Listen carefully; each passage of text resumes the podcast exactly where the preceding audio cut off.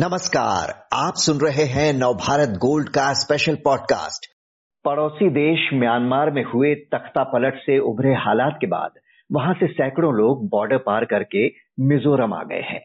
Military शासन का विरोध करने वालों में म्यांमार के कई पुलिसकर्मी भी हैं, जो आम लोगों के साथ शरण लेने मिजोरम आए हैं। दरअसल, मिजोरम का 510 किलोमीटर का एरिया म्यांमार से लगा है और इस खुले बॉर्डर में कोई तारबंदी नहीं है। मिजोरम सरकार ने 27 फरवरी को एसओपी जारी कर इन शरणार्थियों के रहने, खाने, पीने की व्यवस्था कर दी थी। लेकिन 6 मार्च को गृह मंत्रालय ने इस ऑर्डर को वापस लेने को कहा और असम राइफल्स बीएसएफ और सीमावर्ती राज्यों को निर्देश जारी किए कि म्यांमार से अवैध तरीके से किसी को भी न आने दें। विवेक काटजू जी, आप इस संकट को कैसे देखते हैं? केंद्र सरकार का निर्देश है कि अवैध रूप से आने वालों को रोकें, जबकि मिजोरम के लोग इसे विदेश नीति से ज़्यादा मानवीय पहलू से देखने की अपील कर रहे हैं। देखिए, विदेश नीति तो केंद्र सरकार के तहत हमारे संविधान में है। उसमें जो राज्य सरकारें हैं, उनका रोल नहीं है संविधान के हिसाब से। लेकिन दरअसल हमेशा कोई भी ऐसा विदेश नीति का मामला होता है जिसमें पड़ोसी देशों से के संबंधों पर का के बारे में बातचीत होती है तो अगर किसी भी राज्य में कोई भावनाएँ ऐसी प्रकट होती हैं जिसकी वजह से विदेश नीति पर उस क्षेत्र में असर पड़ सकता है तो मेरा ये मानना है कि हमेशा से रहा है और आगे भी रहना चाहिए कि केंद्र सरकार और राज्य सरकार के बीच में वार्तालाप हो। दायित्व तो केंद्र सरकार का हमेशा रहेगा ही संविधान के तहत, लेकिन अब जो केंद्र सरकार का जो एक मत है, उसको राज्य सरकार को बताना चाहिए। और राज्य सरकार का जो मत है, वो केंद्र सरकार को समझना चाहिए और इस तालमेल के बाद ही जो असल जमीनी नीति जो है, उसका निर्धारण होना चाहिए। अगर ऐसा नहीं होता है तो फिर परेशानी उत्पन्न हो जाती जी, जिस तरह से मिजोरम के मुख्यमंत्री ने पीएम मोदी को पत्र लिखकर हस्तक्षेप करने को कहा है कि म्यांमार में लोग मारे जा रहे हैं वहाँ अत्याचार हो रहा है तो डरे हुए लोग अगर सहारे के लिए हमारे पास आ रहे हैं तो हम उन्हें नहीं रोक सकते हमारे उनसे आज़ादी से पहले से अच्छे संबंध हैं और इस मुश्किल वक्त में हम उनसे मुँह नहीं मोड़ सकते तो फिर इस टकराव की स्थिति से बचने का आ, क्या रास्ता हो सकता है देखिए मैं इसको टकराव का इस संदर्भ में मैं टकराव का शब्द का इस्तेमाल नहीं कर। बेहतर ये होता कि जो मत मिजोरम राज्य सरकार का है, उसको अब प्रेस में या पब्लिक में वो नहीं आता। क्योंकि ये विदेश नीति के मामले जो हैं, जो कि पड़ोसी देशों के साथ के जो होते हैं, वो बहुत ही सेंसिटिव होते हैं और बेहतर यही रहता है कि ये चीज़ें जो हैं, वो कॉन्फिडेंशियली राज्य सरकार और केंद्र सरकार गृह मंत्रालय विदेश मंत्रालय रक्षा मंत्रालय इन भी इन अब, अब के बीच में और राज्य सरकार के बीच में वार्तालाप। तो मैं समझता हूँ कि अगर मुख्यमंत्री जी ऐसा पत्र अगर उन्होंने लिखा भी है तो वो पत्र फिर पब्लिक नहीं होना चाहिए। पहली चीज़ तो ये।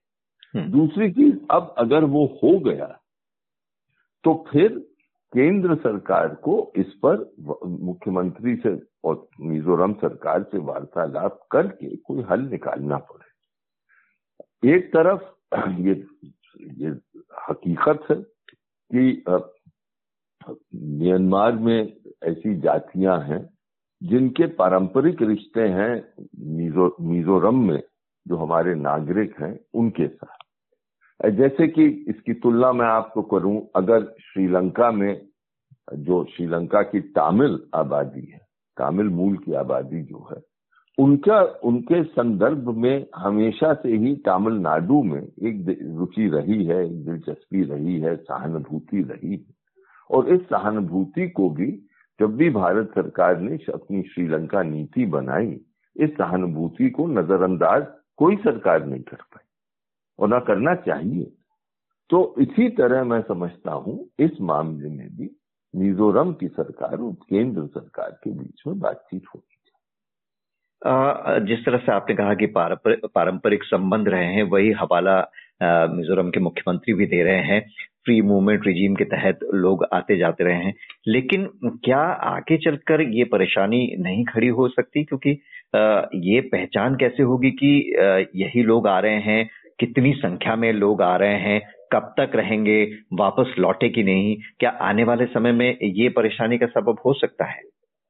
देखिए, अभी तो जो सूचना जो पब्लिक है अवेलेबल जो है पब्लिकली अवेलेबल है, उससे ये प्रश्नों का जवाब देना मुश्किल है। क्योंकि कुछ स्पष्ट है नहीं कि कितनी संख्या में आए कुछ रिपोर्ट्स हैं कि पुलिस कुछ पुलिस कर्मचारी कर्मचारी म्यांमार के भी आए हैं, कुछ और लोग आए हैं।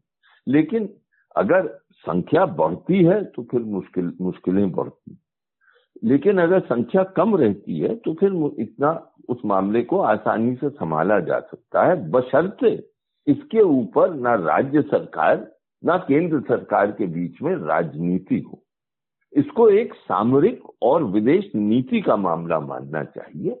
इसमें कोई राज हमारी घरेलू राजनीति से इसको इस, इस, इसको संबंधित नहीं करना चाहिए। अगर वो हो जाता है तो फिर मुश्किल बढ़ जाती अमूमन ऐसे अंतर्राष्ट्रीय संकट के वक्त हमारी विदेश नीति क्या रही है?